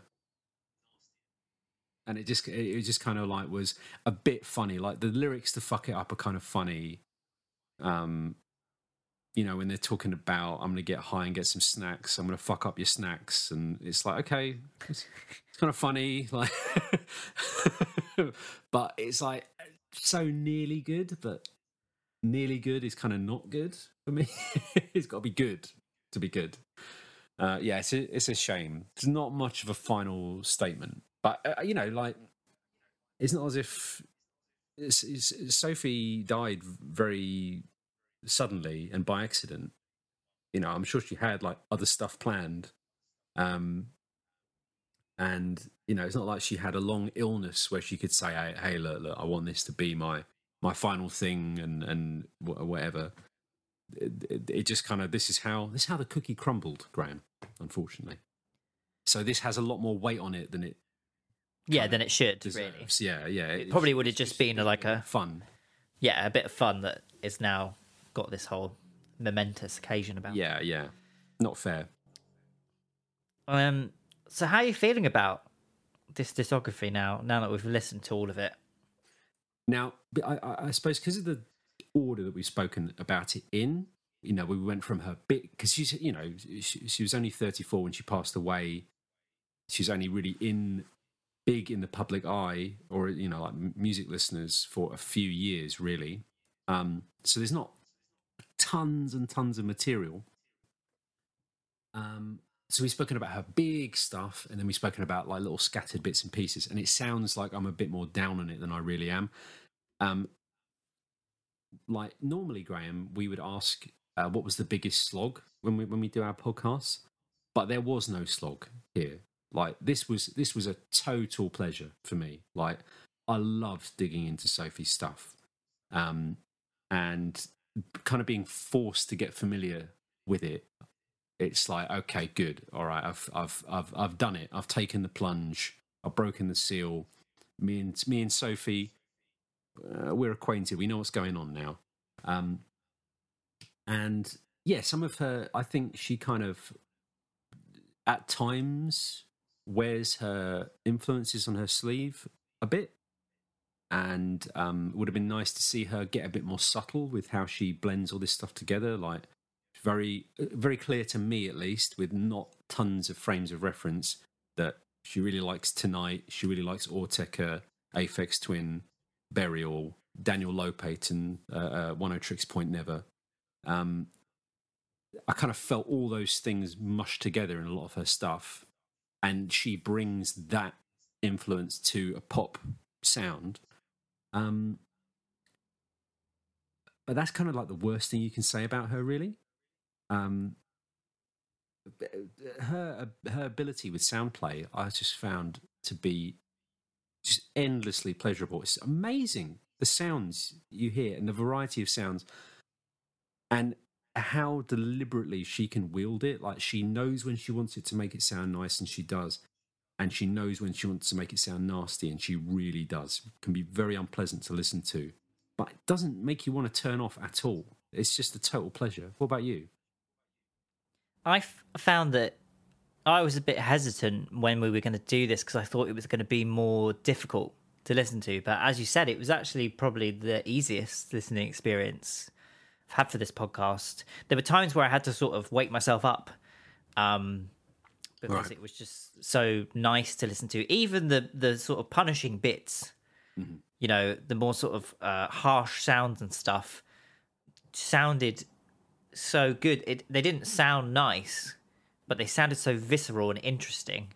Um, I think at one point Sophie said in her life that she thinks all pop music should be about who can make the loudest, brightest thing, mm-hmm. and that that travels for much of her stuff. It's it's so. it's some and it, you said earlier. Sometimes it's like listening to like light and like these weird winds and things. It was so visual. Mm-hmm. It was just a real joy for me. It was great. I loved it. yeah. And you know what? Actually, it's interesting you say that. Yeah, even even when it is very harsh and unpleasant, it doesn't sound like an accident. You know, it doesn't, it it's not that way because she did something wrong or she failed at something. You, you know that that was the intention. What was your um, best production? I mean, uh,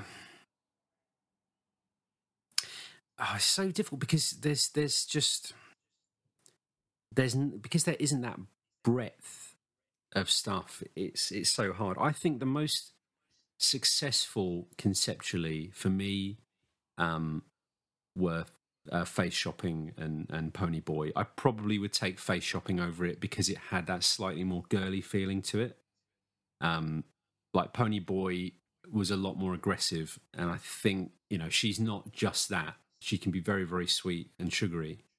Um, but as a, as a, as a, just a piece, I've, I thought the, um, Oil of Every Pearl's Un-Insides remix album was just blew my mind in places, really. What about you? Um, I thought Vyzee just sounds amazing. I can't fault any part of that song. There's no part in the song that I don't. It just for me that sounds like so tight. Correct. Um, but I think my favorite is it might be immaterial actually. Um, I, I just like it, it's quite simple as well, but it it just works, you know. Yeah, and and the, the the way that she manages to yeah, on that album, do something once, and it's enough. Doesn't really, she doesn't really drill anything into the ground on that album. She uses everything yeah, very, very carefully. Thirst. Mm-hmm, mm-hmm. Sophie, well done. So well played. What what was her sound? well, look, I mean, there's signatures in her sound um, so you're definitely going to hear these like banana peel slippy sounds, and I think someone wrestling with a radiator kind of comes up a lot, and and and and kind of doing the plumbing a lot of the time. Um, but and, and you know she likes her like digital black gunk dripping down the walls kind of thing. She likes splats and like the impact of something wet and rubbery on something really hard and firm. You know, a lot of the time. Um, she she's a real sound artist. Uh, and and and is a master, in my opinion, with with that kind of stuff. But the sound is more genre play, bringing nasty IDM with no commercial aspirations whatsoever up against sugary neon uh, like hyper pop that's as, that's that is just f- as fizzy as possible what do you think yeah i think i couldn't say it any better myself to be honest it, it's just that dichotomy between brutal angular spooky scary stuff noisy stuff with this this pop sheen and it, it's not even the pop stuff never sounded too perfect. Nope. That was the other thing is everything sounded completely visceral. Mm-hmm. E- even if it was sort of whichever spectrum it was on, it sounded like it was going direct into your brain. Um, and yet loud. I think the loudest loud. That's true. Producer yeah. we've ever encountered, and probably will be for a while. I'm glad you said that loud. That is that is 100 percent true. Loud is a is a really really big part of her sound. Um, this is maybe something I would rather have asked at the beginning than than at the end, but it is a question I, I definitely had on my mind throughout. Um, so unfortunately, like fuck it up, it will be the final statement of this uh, of this of this podcast. Um, do you think there's any element of um, Sophie, and I'm talking purely about her sound, being a novelty artist or even a funny artist? Do you think there is? Do you think her music is funny or novelty in any way? No, but I do remember thinking when Lemonade and Bipp on the first couple of singles came out, I was thinking, oh, is is this what it's going to be? Yeah. Uh, and I think when I heard, I'm just trying to remember now. It might have even been Vyzee, but there was definitely a point in the product era I was like, okay, no, this is more of a statement of intent. Because you could listen to Lemonade and think, oh, especially the fact that it was picked up by in an advert and stuff, you mm-hmm. know, it, it does sound like it could be novelty. Mm-hmm. Um, but now, especially listening to it in this whole way of listening to everything, yeah, it definitely sounds like she she was going to stick around. What what do you think? Yeah, no, no. I, th- I, th- I think you can only really say that in the way that you might call, uh, I don't know, like Damien Hirst or something, a, a novelty or or funny artist, um, because it is about these these kind of bizarre confections a lot of the time. Like, but I think particularly, pro- I think product is a real key release for her. Um, because each each of those feels like a little installation or a, or, a, or I kept thinking of them as like a confection like they're a little weird cake you know made of made of made of weird stuff. Um so sometimes yeah sometimes there was a bit of like a funny aspect to her but i don't i don't, I don't think that she would be you can't i don't think you can make the music that she makes and not have a sense of humor really. Like she there yeah. are times where it is kind of knowingly absurd i think um, but her main her main drive is is is is pop and and texture.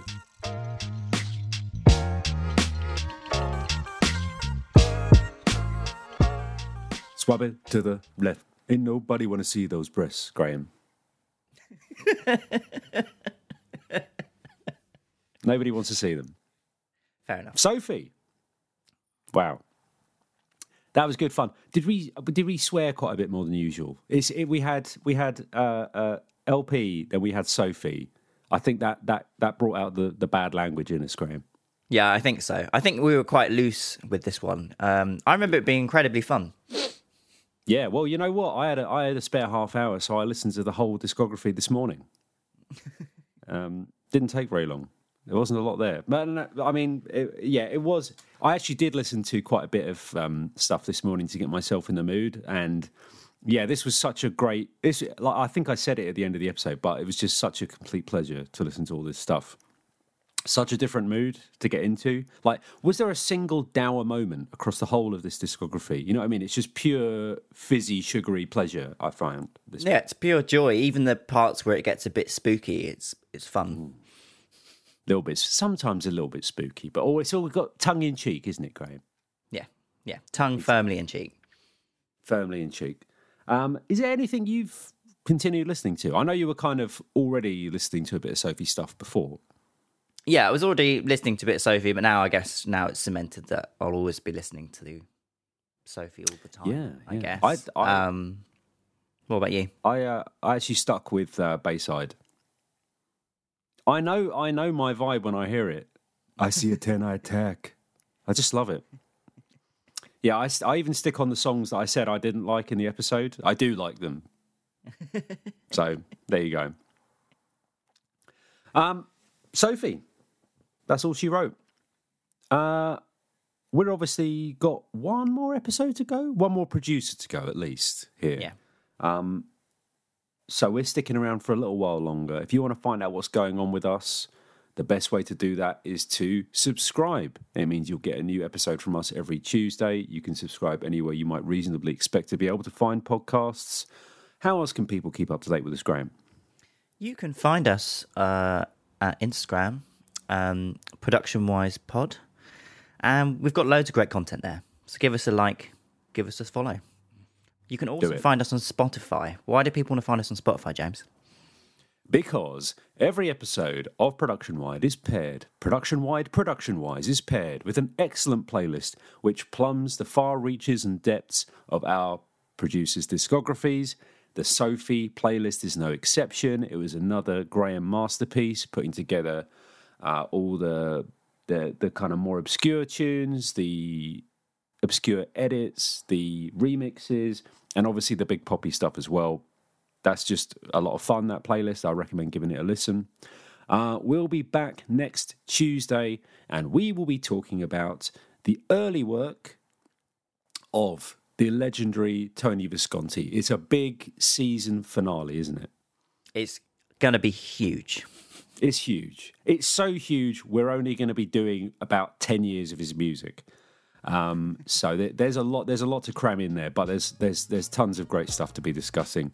Uh, I'm looking forward to it. Graham looks very excited about it.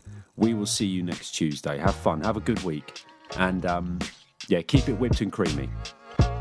Bye. Beep beep.